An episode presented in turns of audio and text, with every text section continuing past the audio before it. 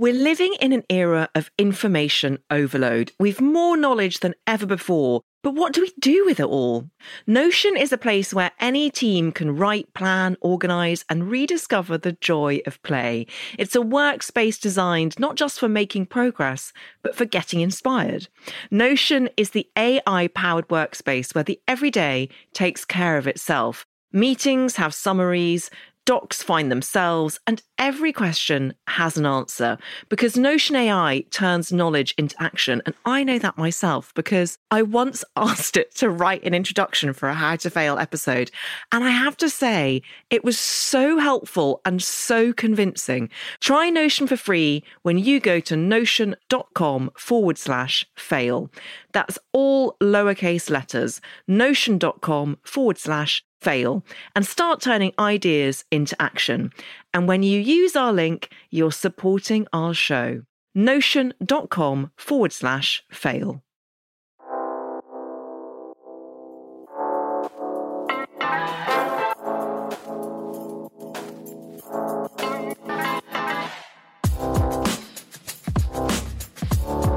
Hello, and welcome to How to Fail with Elizabeth Day the podcast that celebrates the things that haven't gone right.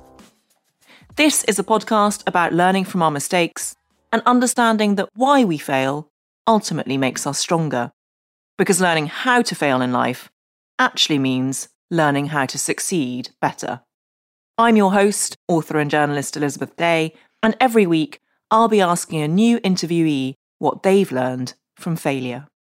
Warsan Shire is a poet and like all great poets, her work cuts straight to the heart of human experience. Her words reflect our current world, but her poems also possess a timeless quality that ensures their power exists long after the reading itself has ended. Born in Kenya to Somali parents, Shire migrated with her family to the UK at the age of one. At 15, a poetry workshop at her local youth club changed her life. She started using poetry as a means of processing and reflecting her own experiences as a refugee, as a daughter, as an outsider. By 2013, she was the first Young People's Laureate for London. Two years later, her powerful poem, Home, which opens with the line, No one leaves home unless home is the mouth of a shark, went viral during a refugee crisis appeal. Then in 2016, she was asked by Beyonce to collaborate on the singer's seminal visual album Lemonade. Shire has since gone on to work with Beyonce on her film Black is King and wrote a specially commissioned poem, I Have Three Hearts, to announce the singer's 2017 pregnancy with twins. Now, at the age of 33, Shire's first full length collection, Bless the Daughter Raised by a Voice in Her Head, has just been published to critical acclaim. Its themes include alienation, motherhood, and belonging, told both from her own perspective and in the voices of family members and friends. I guess I'm trying to therapize myself with poetry and have accidentally done that for other people as well, Shire has said. When I speak about myself, I like to be really honest so that people feel they're not the only one. Warsan Shire, thank you for therapizing me with your work and welcome to How to Fail. Thank you so much for having me. We are blessed to have you. And I wanted to pick up on that final quote that I spoke, which is that idea that in speaking and in writing, you are giving voice to others as well. And very much voices who we don't normally hear from. Is that a guiding principle of your work? No, I wouldn't say I have any particular guiding principles in my work. I know that the poetics are often asked, like, why do you write and who do you write for? But mainly, I write for myself. I do see poetry and writing in general, and I always have seen it as like a lifeline, as a way to feel better, release a little bit of steam. And what I end up writing about is everything that's uh, around me. And so naturally, those voices and those stories come in. I love that answer to that question. And thank you for just saying no. Because I think so many people feel like they have to agree with the premise and they absolutely don't. And I love that because it just shows such an engagement with what I was actually asking. thank you. Oh, you. You give me a little bit of energy now. I feel awake. Oh, good. Well, how does it feel then, given that your work is a kind of means of therapizing yourself and processing. How does it feel when it's published? Because then it takes on a life of its own. Do you slightly have to separate yourself from that process or does it feel good?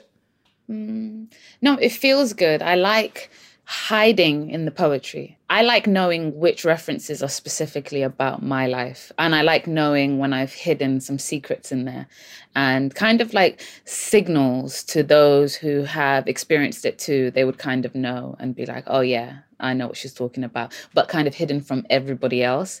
But at the same mm. time, I think even if what the poem ends up being edited into doesn't so much have the same content it did when I first wrote it in the style of free write and maybe was feeling something, it's still cathartic. Even if the poem is no longer feels like it's about me, it always starts off about me, which sounds really right self-centered, but it does start out very, very personal, and then it can turn political. But the political and personal are really hard for me to separate anyway.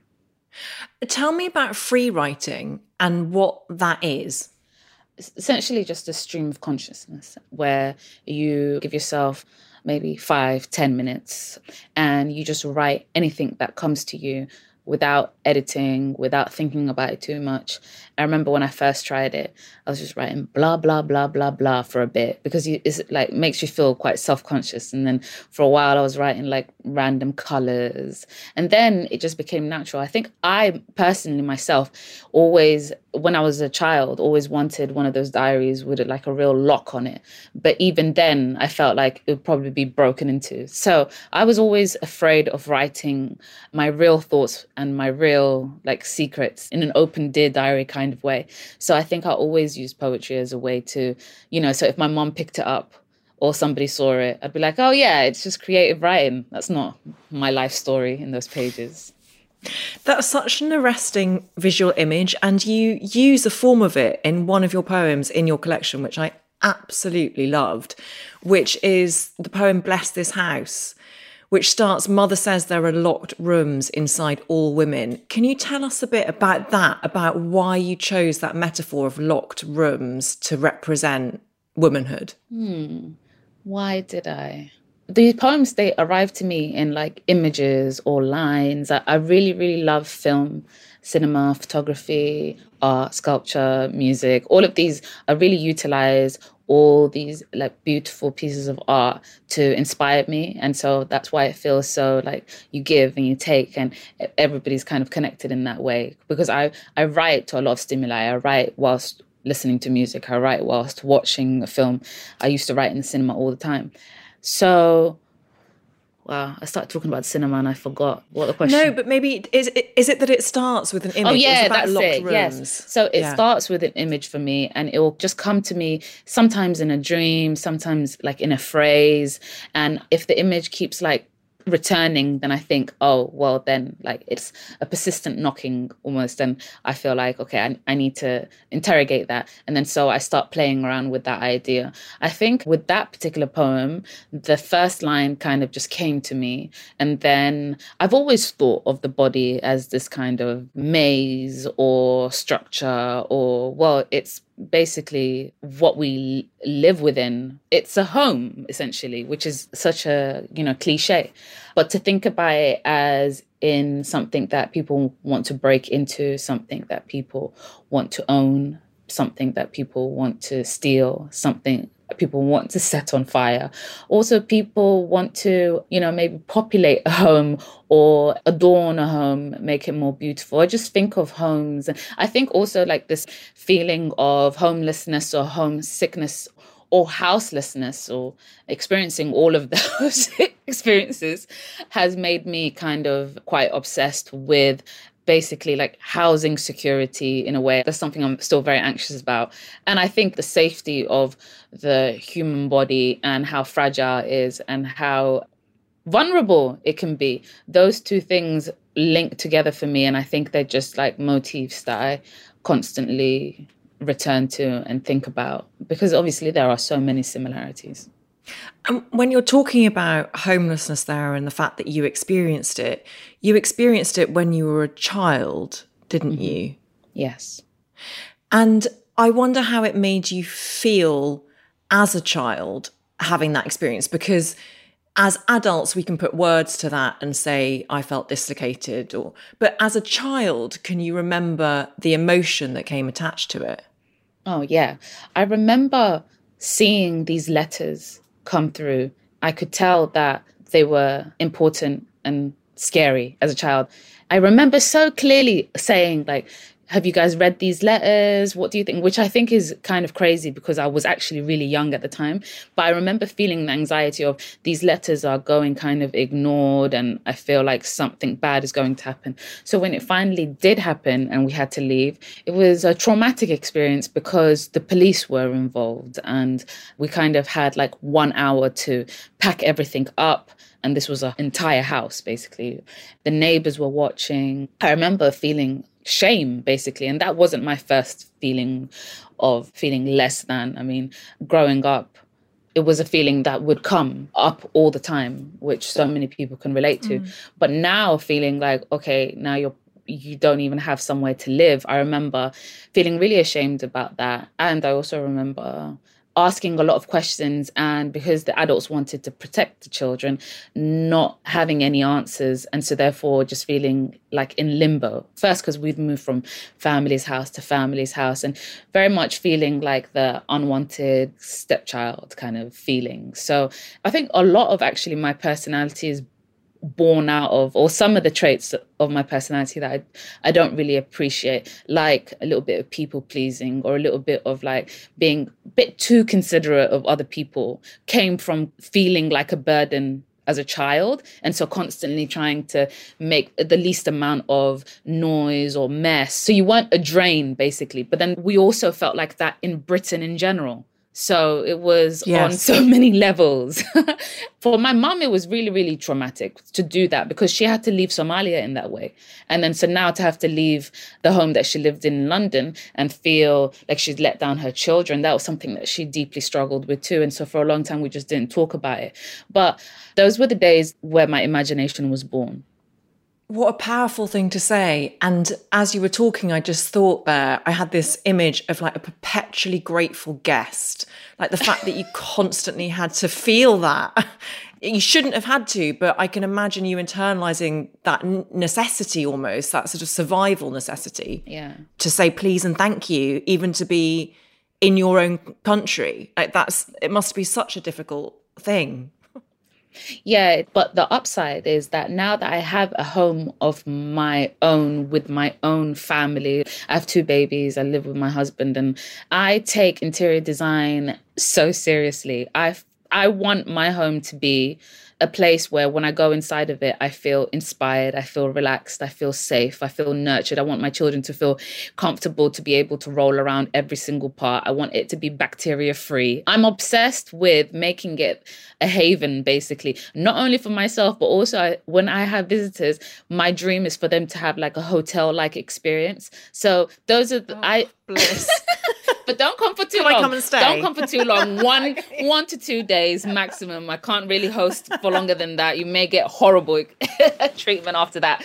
Listen, anytime you have a lack of anything, ultimately just makes you so grateful when you do have it. So for me, I don't like the woe is me approach to life, but you have to acknowledge the hard, difficult things that you've gone through because they've shaped you in some way. And sometimes they shape you in a way that's not so positive. So I try to just chase down all my demons and make something out of it and that's actually what poetry's been able to do for me and i'm so so mm. happy for i'm so grateful I, I can't believe it it's exactly what this podcast has done for me as well. Uh, so it's completely aligned with what I think about failure and hardship, that it ends up teaching you something so meaningful that can come out in really vulnerable, courageous ways, exactly as your poetry does. Before I get onto your failures, I just want to ask you about arguably your most famous poem, Home, because sadly, it has a particular resonance right now, yet again, given that we are talking at a time when a war is raging in Ukraine, which in and of itself, there's a complexity there because why are we more interested in refugees when they have white skin? But I wanted to hear from you the story of how you came to write that poem because I believe you were in Italy. Is that right? Yes. So it was the first time that I was invited to Italy to read some poems. And I must have been like, I don't know. I need to stop saying ages because I don't remember dates at all. which will and that will be linked to one of the failures that will come up. Okay. In, so, but anyway, so I was in Italy. I was invited over to read there, and whilst I was there, I was invited to meet basically Somali community that were living in Rome. It was a very, very, very emotional trip. It was very, very intense because I was welcomed in to see how people really live when they leave the detention center. They told me the reality of it, which is that you basically have to find your own way to the city. You have no food, you have no paperwork, you've just been released, you're traumatized, you've gone through God knows what. And then you just kind of left to like roam the streets like some kind of zombie and meet and so the only way that you'd be able to find a way to survive is that you have to find somebody that looks like you. So what would happen is like for, if you're from the Middle East, you'd find people that look like you. But so if you're African, you're looking for people that look like you. For Somali refugees, they would come out and then they'd look for the next black face they can find. And then usually if that person isn't Somali, is from another part of Africa, they'll still point you in the right direction. They'll ask you like what country, and then they'll point you to where you should go but not only Somali, like there was just all kinds of different refugees living there too, mainly African, but it was mainly Somali refugees, but they were living in the abandoned old Somali embassy in Rome. This building, which was, I'm sure, very beautiful in its heyday, is now like completely decrepit and dilapidated, doesn't have any running water, electricity. It's completely cold. The people are just huddled in there, like babies are there, elderly, children, obviously, pregnant women. The night before I came, they told me that a young man had actually jumped from the roof to his death. And because there's no hope, you've come all this way to survive horror, to come to nothing and literally nothing, as in nothing to eat, nothing to drink, nowhere to live. You don't know anybody, and you're completely traumatized. And I think the part that people that haven't experienced that don't understand, and now they seem to understand because they can see themselves in the plight of the what the Ukrainians are going through. They now realize that oh, it's not just fleeing. There's also a human being. There's also mm. so much emotional psychological damage that comes along with this, along with all the physical damage. And I think that part is the part that people don't seem to have empathy for when it's darker skinned refugees. But that poem was born out of that evening when I got back from meeting with them and I felt so guilty to be coming back to a hotel and I felt like it just this weird feeling of like you know like that film sliding doors with yeah. it's just that simple how easily I could have been born in a refugee camp and I would have been the exact same person. You just would not be speaking to me and journalists would be coming from swanky hotels and meeting. Maybe, you know, I'll be stuck somewhere with a drought or famine. That was always, always, always on my mind. But to see it happen, because obviously I think if you come from a community that have been able to flee the war, there's survivor's guilt that comes with that. I mean, is your family that you've left behind. It's a part of yourself that's left behind there. So to meet what happened to that part of myself was really, really, really upsetting, basically, to put it lightly. And I felt really, really angry. I felt angry. I felt angry being in Italy and thinking about how I've been invited over to read poems when Italy colonized Somalia, and then now Somalia is in a situation where Somali people need to come to Italy, and then it's like, we don't care. Basically, I became very, very angry and whilst thinking about colonialism and imperialism and racism and all the isms. And I wrote that poem. And yeah. Thank you for sharing that. Have you ever been back to that decrepit embassy? No, no, no. no. But also, I did want to say, because I just said that I was thinking about colonialism, imperialism. That's not actually accurate because I wasn't actually thinking about that. so I just wanted to be like I wasn't thinking about that when I wrote it. I was thinking about that in no. like the greater context. But when I wrote it, I was thinking about, to be clear, when I wrote home and I'd come back from the embassy, I just felt the overwhelming despair and hopelessness and sadness and loneliness. And I just felt like I had to write about it and I had to make it clear what this experience actually is. I just wanted to put it in plain terms because it seems like people just didn't get it. It feels like they get it just a little tiny bit more. It's an extraordinary poem and thank you for writing it and for telling us that story. Let's get on to your failures there is no link here, although maybe there will be because you've got such a poetic mind. There probably is. But your first failure, you mentioned you have two babies. Your first failure, and I'm so glad you're talking about it, is your failure self perceived at breastfeeding. Oh, yeah. Tell us why you chose this one. Well, I come from a family of women whose breast milk comes to them in abundance. And so i thought i was going to have you know the same experience. And i was quite dumbfounded when i just wasn't able to produce anything. I would just be pumping and pumping and pumping and nothing would be happening. But not only nothing would be happening i was feeling these really weird feelings of self-loathing whenever i would try to feed and I've always looked forward to breastfeeding. I just thought it was just beautiful and such a lovely connection. And I, you know, was always obsessed with this idea of colostrum, which is the milk that comes in first, and just how natural it is for the baby to latch on. And I wanted to experience all of these things. I've always, from a very young age, been a little bit inappropriately maternal. So I really was looking forward to all of this. And then the milk didn't come through, but also I was hating it. I genuinely hated it. Every single time it would latch, I would just think, oh, what's the point of life? For one minute. And I didn't understand what was going on. So I spoke to my doctor and I explained the way I felt. And my doctor was like, I don't know what you're talking about. So I said, okay, let me go on the internet. And I did, I'm a bit of a, my friends know that I'm a bit of an internet sleuth. Like if you've got a guy that you're interested in, I can find him. Just give me just his name and I'll do some deep. You're like my best friend. She does that. So, does a deep dive. Yeah. yes, I can do a deep dive. I'm I always do a deep dive every day into at least one serial killer. So I'm very, very good at that kind of stuff. So I thought I'm gonna find out what is wrong here.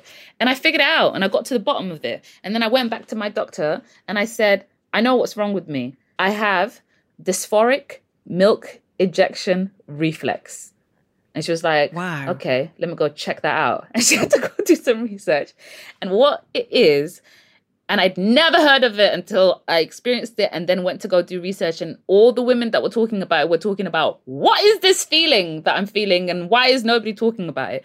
So, dysphoric milk ejection reflex, which is, uh, they, they say short DMER, is an abrupt emotional drop that occurs in some women just before milk release and continues for not more than a few minutes. The brief negative feelings range in severity from wistfulness to self loathing and appear to have a psychological cause. So, what is going on, right? So, the best way I'll describe it is if you think about the worst, most embarrassing memory you have, and when it would come to you in the middle of the night when it's happened 10 years ago and you cringe so badly. Mm-hmm. It's that feeling every single time you try to feed your child. But sometimes it's linked to this existential dread of like, which is difficult to have when you're looking at a child you've created because you're thinking, what's the yeah. point of life when you've just given birth to life.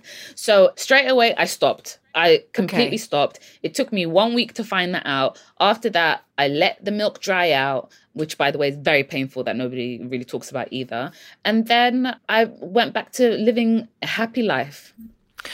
This is fascinating because I've never heard of it before as a condition, which is why it's so important you're talking about it. Did this happen with both your babies? It happened with the first, and then it happened again with the second. And how old were your children then when you made the decision to stop? With the first one, a week. And with the second one, I waited two weeks. Because for the first okay. week, it wasn't actually as bad. And I thought, oh my God, maybe I don't have it this time. But then it reared its little ugly head, didn't it? So. Wow. Uh, so you said there when you were describing what this condition is that it passes within a few minutes. Yeah. So can it exist completely separately from any other symptoms of postnatal depression? Yeah, completely. That's fascinating. And awful for you to have experienced it, but well done for your internet sleuthing. Like, talk about an online medical consultation. I just call WhatsApp, I'll be fine. no, I was so happy when I found it. You know, I think it could have easily developed into stronger feelings and, and led to postnatal depression because yeah. I was wondering, like, am I a bad person? that was what was coming to my head and you're exhausted to mix all of that together is a horrible horrible recipe and you said there that your phrase was inappropriately maternal from a young age. but for someone who had always clearly desired to be a mother and the concept of motherhood was so important to you, how much judgment did you attach to that decision you made to stop breastfeeding? Or how much judgment did other people have around it? Mm. You know, the first time was much harder, and I actually ended up speaking to a social worker about it. And she just basically said to me, Listen, it was really, really helpful for me. If I don't know what to do, I would love for somebody to step in and tell me, basically. So I yeah. just was at her mercy, and she just said, Listen, you need to stop shaming yourself your child needs a happy mother and formula exists for a reason. So relax. Because at that time, when I was speaking to her, I didn't know what was wrong with me, but I also knew that I just couldn't produce milk. So she was just making it clear that it doesn't matter how big your breasts are or what your mother did or what the women in your family did. Some women just won't be able to produce milk. And that's something that we need to accept so the first time I did feel, oh, like, you know, just like when people would ask, oh, are you giving formula? But by the time my second was born, which was only a year in between. so by the time my wow, okay. by the time my second was born, I knew what was wrong.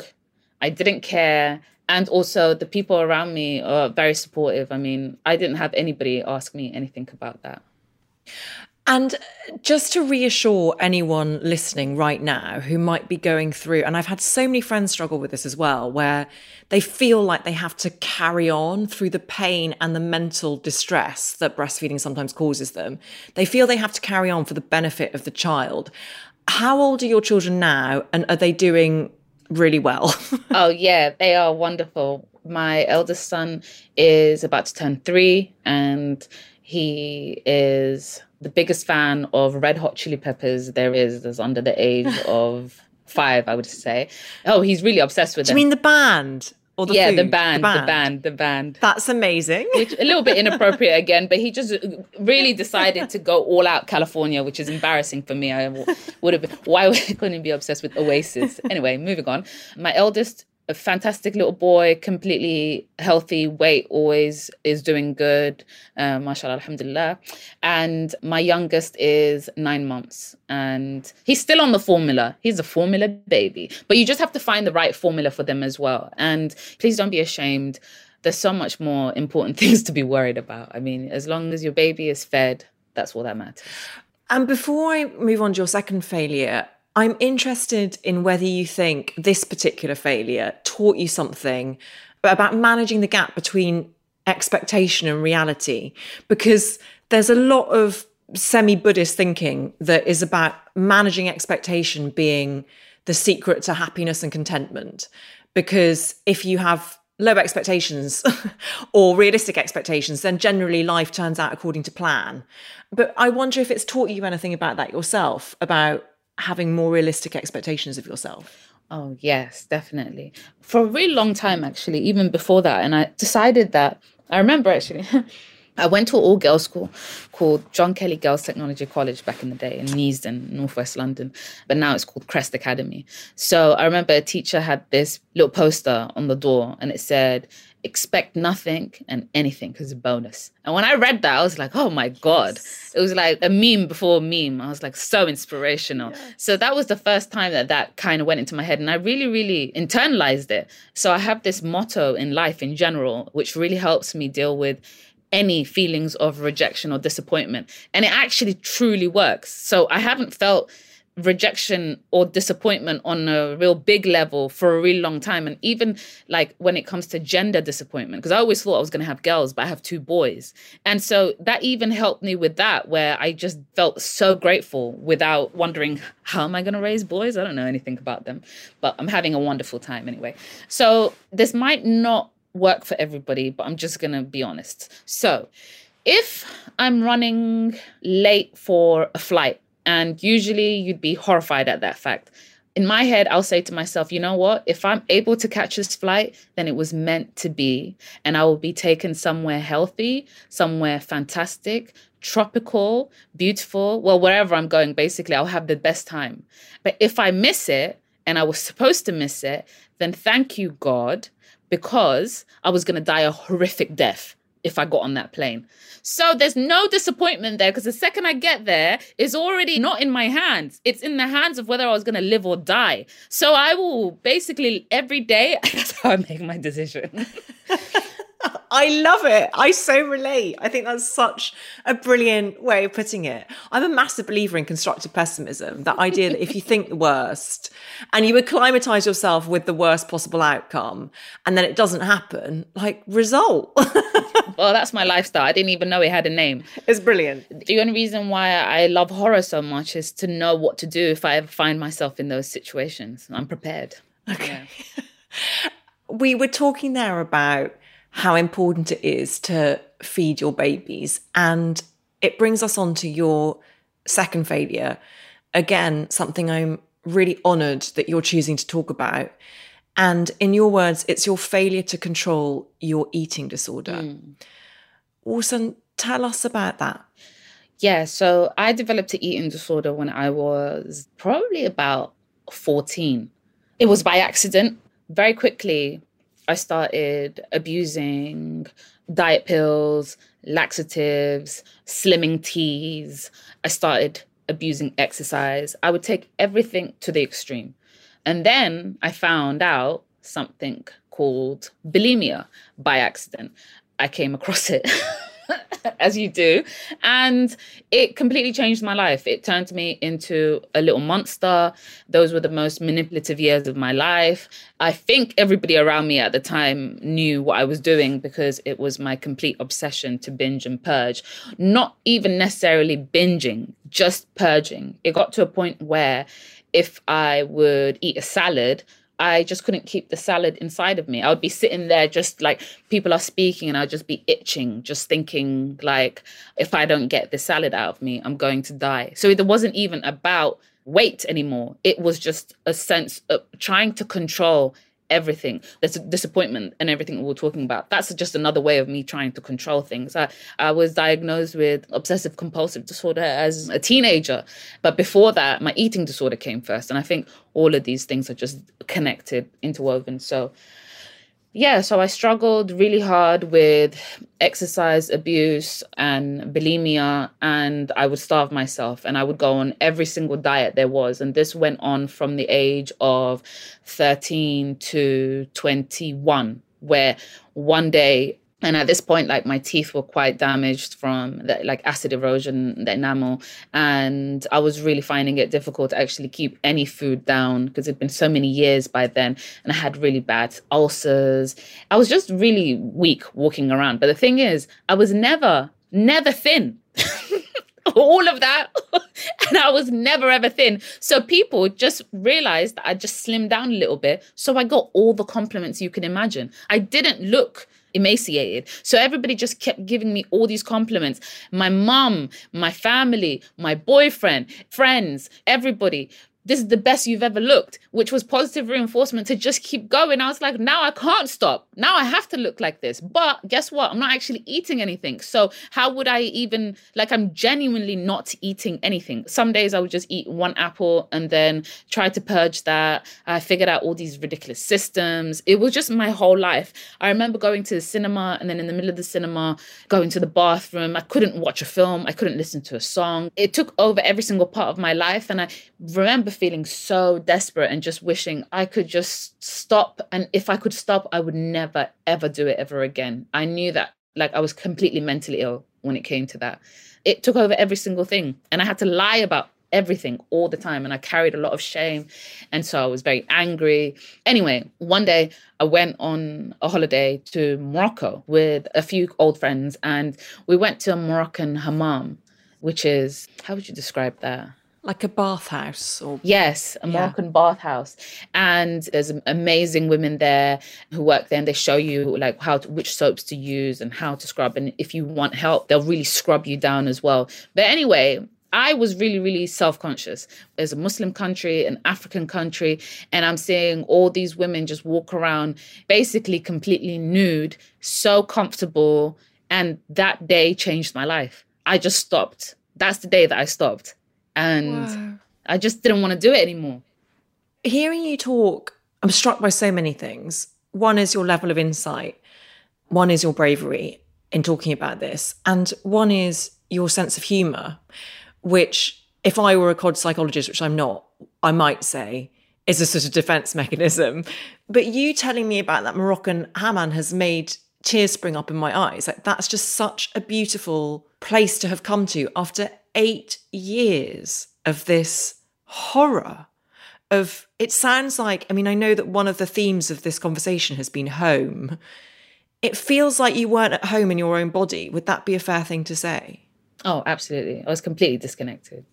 I would disassociate from um, i don't even remember most of those years but i know that that's what i was doing.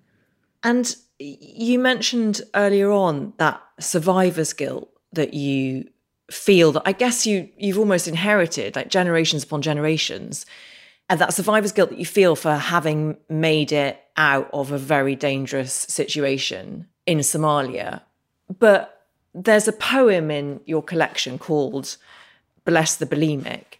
And you write with your characteristic dark humor about this. And you write these lines Forgive me my prayers to the God of thin women. Forgive me, please, famine back home that shame that you mentioned feeling, how much of that was a part of feeling that you weren't, quote unquote, making the most of your opportunities or that you had so much to be grateful for? Oh, every second. I was sure that I was going to be like going to hell because of how much food I was wasting. It's like guilt upon guilt upon guilt, decorated with a little bit of shame.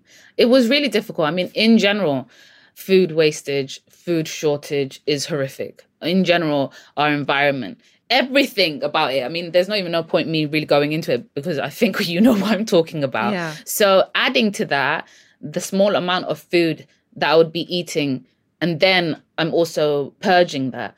I just couldn't wrap my head around how selfish, how self involved, how narcissistic, how vapid, how stupid in comparison. Like, how pathetic. That's really how I felt.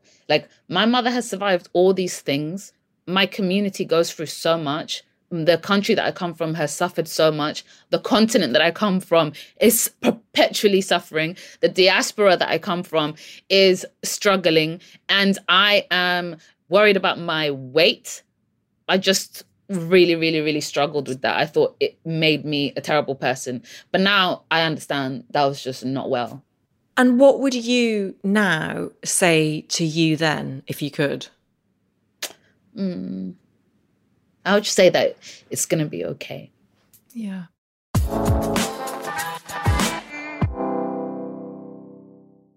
I'm Rachel Martin. After hosting Morning Edition for years, I know that the news can wear you down. So we made a new podcast called Wild Card where a special deck of cards and a whole bunch of fascinating guests help us sort out what makes life meaningful. It's part game show, part existential deep dive, and it is seriously fun. Join me on Wildcard, wherever you get your podcasts, only from NPR.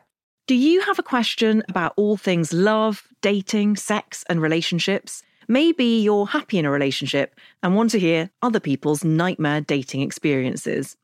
La La La Let Me Explain is a qualified social worker and sex and relationships educator. And on her podcast, It's Not You, It's Them, but It Might Be You, Lala answers listeners' questions around love, dating, parenting, and whatever they throw her way. It's Not You, It's Them, but It Might Be You is out on Mondays, Wednesdays, and Fridays. Listen wherever you get your podcasts.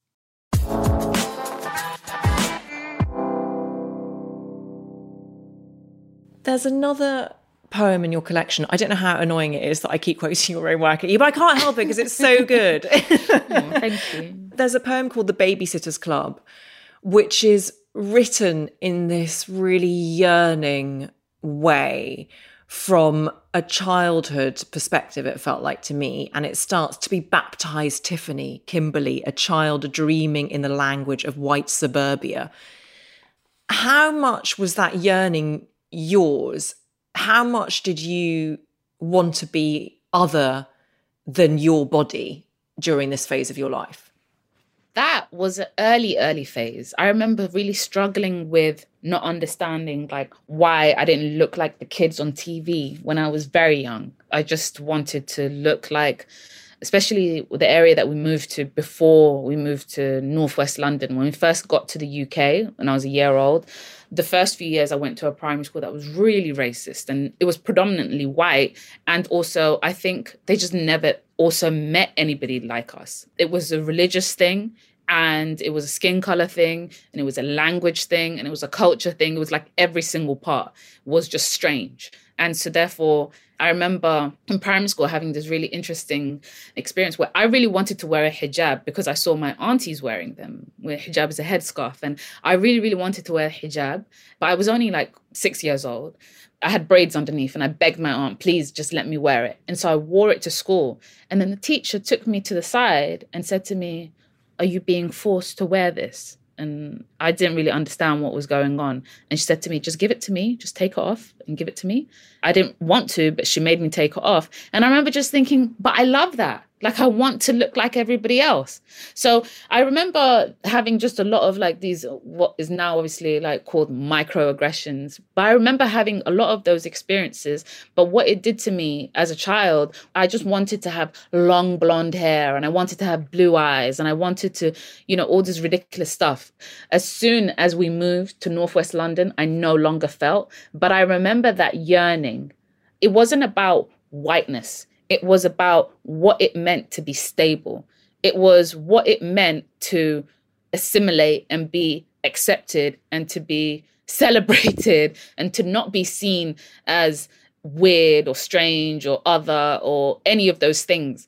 I just wanted so badly, like all children want to, and actually most humans want to. Is I just wanted to belong. But I had a really early wake up call at around the age of like eight or nine where I just really started thinking about identity in a more solid way.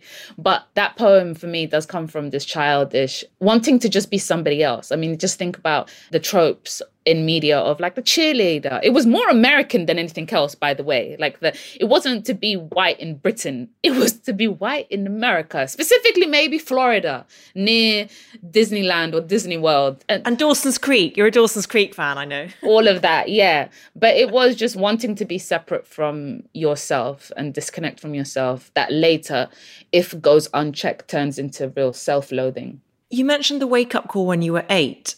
What was that? Well, I had a few wake up calls, but the one that happened when I was eight years old is that I was listening to my uncle speak about, he wasn't talking to me, but I love to listen in into the adults' conversation. But he was talking about his journey walking from Somalia and going through different countries and how he was actually walking through Russia and he was attacked by, he said, a polar bear. and I remember he pulled up his trousers, like his leg was like it had healed, but it looked like a shark had bitten him or something.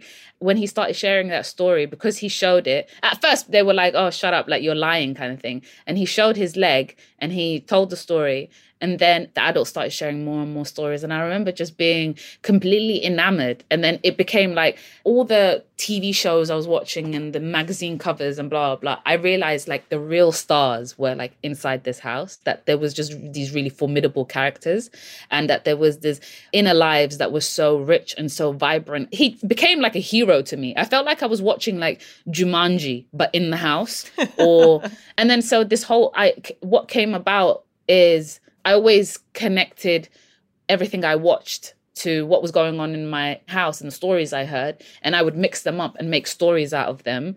And I think my poetry is not that far off from there. But I would say the big wake up call that happened for me was around the first day of school. It was the first day of school in this area in North London before we moved to Northwest London. And I was standing in, in the line, and the little boy before me turned around and he said to me, Black girl. And for whatever reason, I thought that that was the worst thing I'd ever heard in my life. I'd never heard that phrase before. I didn't know what was going on, but I just understood that he was saying that me and him were different. And I just didn't want that. And so I started crying, but my father had just walked away. So I called him back because he was dropping us off for school and called him back. And he was like, What's wrong? And I told him that this little boy, he just said to me, Black girl. And then my dad was like, Yeah, you are you're black. And then he just walked away. And I remember just it sobered me up very quickly. And I was just like, oh my God, I guess wow. I am that. And from then on, I knew exactly what I was. And that was really, really, really important because if my dad wasn't there, I probably would have said, no, I'm not. And then mm. I don't know what that would have pushed me towards. Or if somebody else would have come to me and said to me, uh, like something like, yeah, you're black, but I don't know, you know. Don't like, worry, like it's okay. It yeah, like something to yeah be ashamed. Now of. you're now you're giving me a complex. So yes. what he did was he just made me feel so grounded in it's a fact. You are not to be offended by it. I won't console you and be proud of it, but also work it out for yourself. And did I through books? Wow, really. amazing. We started off talking about your eating disorder. And I suppose I wanted to ask how you are now, because I know that for many people, it takes years and years of all kinds of therapy to be able to learn to live alongside it, but it might not be something that ever leaves you. But it sounds for you as if that day in the Hammam really was a watershed. So, how are you now? Well, that day empowered me to be able to do it. But I would say the thoughts never go away. I mean, it's just like a constant in life. I mean, it's just something that I have to check every day. I have a lot of intrusive thoughts around it. I have relapsed and I just have to keep talking myself out of it basically. But I'm not as bad as I was and I'm just going to have to just keep working at it for the rest of my life.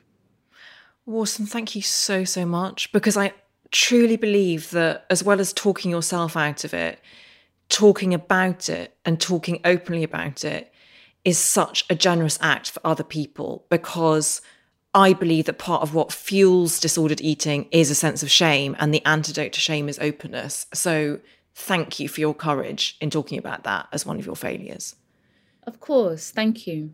It's really important for me to talk about this and talk about it openly because I was looking for somebody that was talking about openly when I was struggling with it. And the second that you find someone, you just feel so much better. So I hope this can make anybody feel a little bit better and know that, you know, you can get a hold of it and it doesn't make you who you are.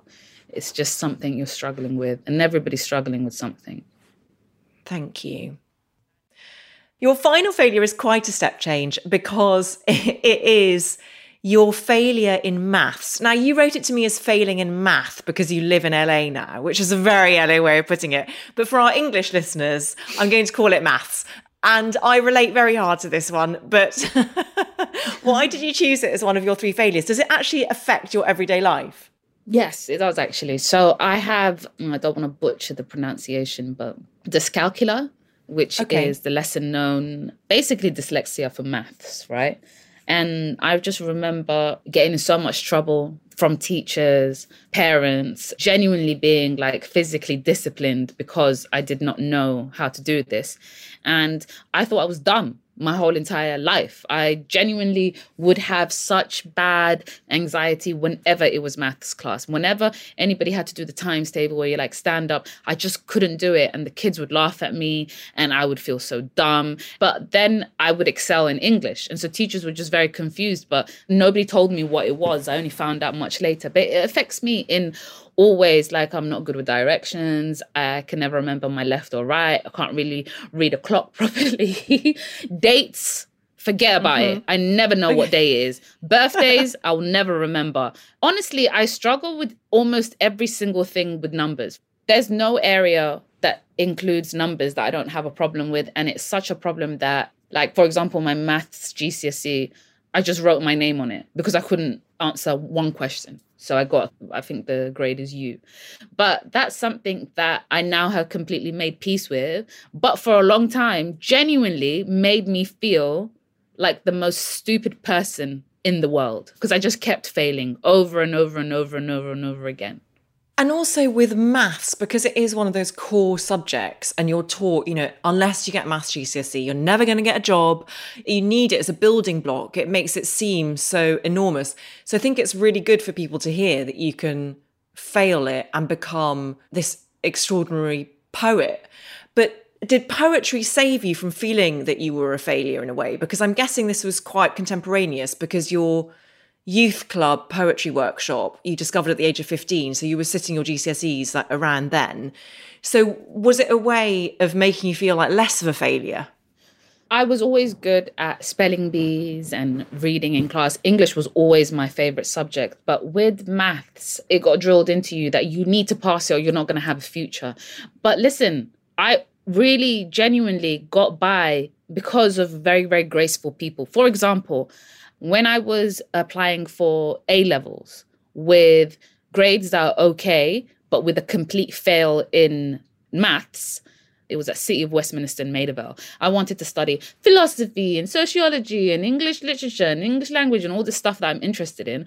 But the person was like, okay, I see that you have some really good grades in English and drama and arts and blah, blah. What happened to your math? Like, you don't have a grade. And I genuinely started crying. And I remember just thinking, oh no. And he, he was such a nice young guy. He said to me, I'm just going to stamp this and I'm going to let you, you know, I'm just going to stamp it for you like you have it. But please make sure that you do math evening classes. Go to your local college near your house, and you have to get that maths GCSE basically. Anyway, that's the only reason. If it was somebody else, they could have said to me, I'm sorry, but you're not going to come to this school. And what would I have done? What would I? Yeah. We, we, wouldn't be speaking right now, that's for sure. Because it oh wouldn't matter how many poetry workshops I would have went to. Because that's the only way that I then was able to go and study creative writing afterwards. It's so sad that it's so narrow, and mm. that would have put a cap on my actual life and dreams just because I can't figure out maths. I'm just so lucky that that person showed me kindness. I just got lucky. I kind of slipped through the cracks, really, because that really stopped a lot of people. Do you struggle with finances then? Yes, but my husband is very good at it, and also I genuinely study financial literacy. I like I refuse to bury my head in the sand. But all it means is that like when I'm talking to the tax people, they find me so annoying because I'm like, start from the beginning, please. I don't even what is a number? What is it that we're even talking about? I I'm so desperate to ask you about this, but I'm also conscious that you get asked it all of the time. And my link is that one of my favorite Beyonce lyrics is The Best Revenge is Your Paper. but you obviously have collaborated with Beyonce. Are you sick of talking about it? Oh no, I could never be sick as Beyonce. Oh, good, I mean, I good, feel this. I feel about her the way we all feel about her, which is that she is, she's the best. Yeah, she changed my life. So yeah. Well, first of all, Lemonade is not only one of my favorite albums of all time, but I think one of the quintessential revolutionary music albums of all time. I just think it's incredible.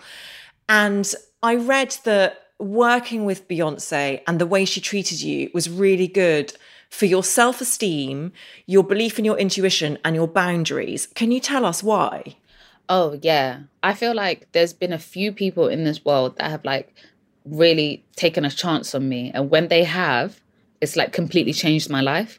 There are three people Jacob Sam-La Rose, who is my editor, who was the poet that I met when I was a teenager at that youth club that we were referencing. He made all my dreams possible. He gave me a peek into this like magical world where it was actually accessible to actually be a writer I mean, he opened that up and then he connected me to everybody and he mentored me and he edited me and he like supported me and did everything. He was just like my poetry dad, basically, but not that much older than me. And he introduced me to then to Nii. Nii Parkes is the founder of flipped eye and the publisher of flipped eye. And he published me when nobody else would take a chance with me. He completely like was able to shape my career. And this book, Bless the Daughter Raised by a Voice in Her Head, is actually coming out with both flipped eye and Penguin Random House Chatto vintage. So that's really important to me. And then the third person is Beyonce Giselle Knowles Carter, which always makes me feel like I'm clearly like, you know, continued bouts of mental illness, but this time with an amazing, amazing, like, what a great fantasy to fall mm-hmm. into. But I really love Lemonade, the album. When I first heard it, I couldn't believe what I was hearing. It was absolutely gorgeous. She's amazing. She really did make me feel empowered. I remember when she contacted me and I felt very surreal and I couldn't believe it and I was like in shock. But also I just I did that prayer, which is like if it's good for me, then make it easy. And if it's not good for me, then keep it away. And it was so easy. And she respects me and she shows me like so much kindness and support and genuinely like cares about what I am saying and thinking. I just felt like she really appreciated what I brought to it. And I think for someone like me that made me feel empowered because it was coming from another black woman as well. But not only that, but because of all the years that we were homeless it was Destiny's Child that I was listening to up and down the lifts of the hostels and the hotels and just like playing her music in like bed and breakfast that we were staying at and carrying it in a Discman. And the first year that we were then able to get a house, the first CD that I got was Dangerously in Love by her. And so it felt like this was something the younger version of me really needed who would think that was going to happen? So when I had too much time on my hands because we weren't in school and we would just be like having fun running around these big buildings and just hanging out with other kids, very much Lord of the Flies.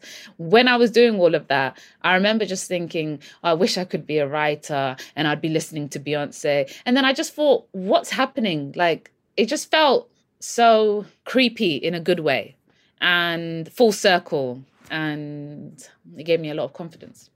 I mean, it sounds like it felt like home. Mm, good segue. Nice.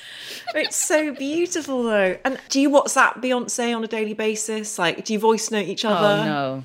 Oh no. what? Listen, I'm not trying to stalk anybody, okay? but she is very, very, like, really generous, very kind, very supportive, very lovely. And I think more people should learn from how a big artist can work with smaller artists with such integrity. I think a lot of people can learn from that. Well, all of those words I fundamentally believe can be applied to you, Shire. You are so full of integrity, so full of creative beauty and strength. And this has honestly been one of my favorite episodes of all time. And I can't thank you enough for coming on How to Fail and opening your heart and bearing your soul. So thank you.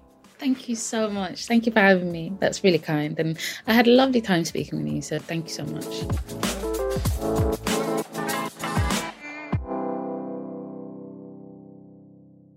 If you enjoyed this episode of How to Fail with Elizabeth Day, I would so appreciate it if you could rate, review, and subscribe. Apparently, it helps other people know that we exist.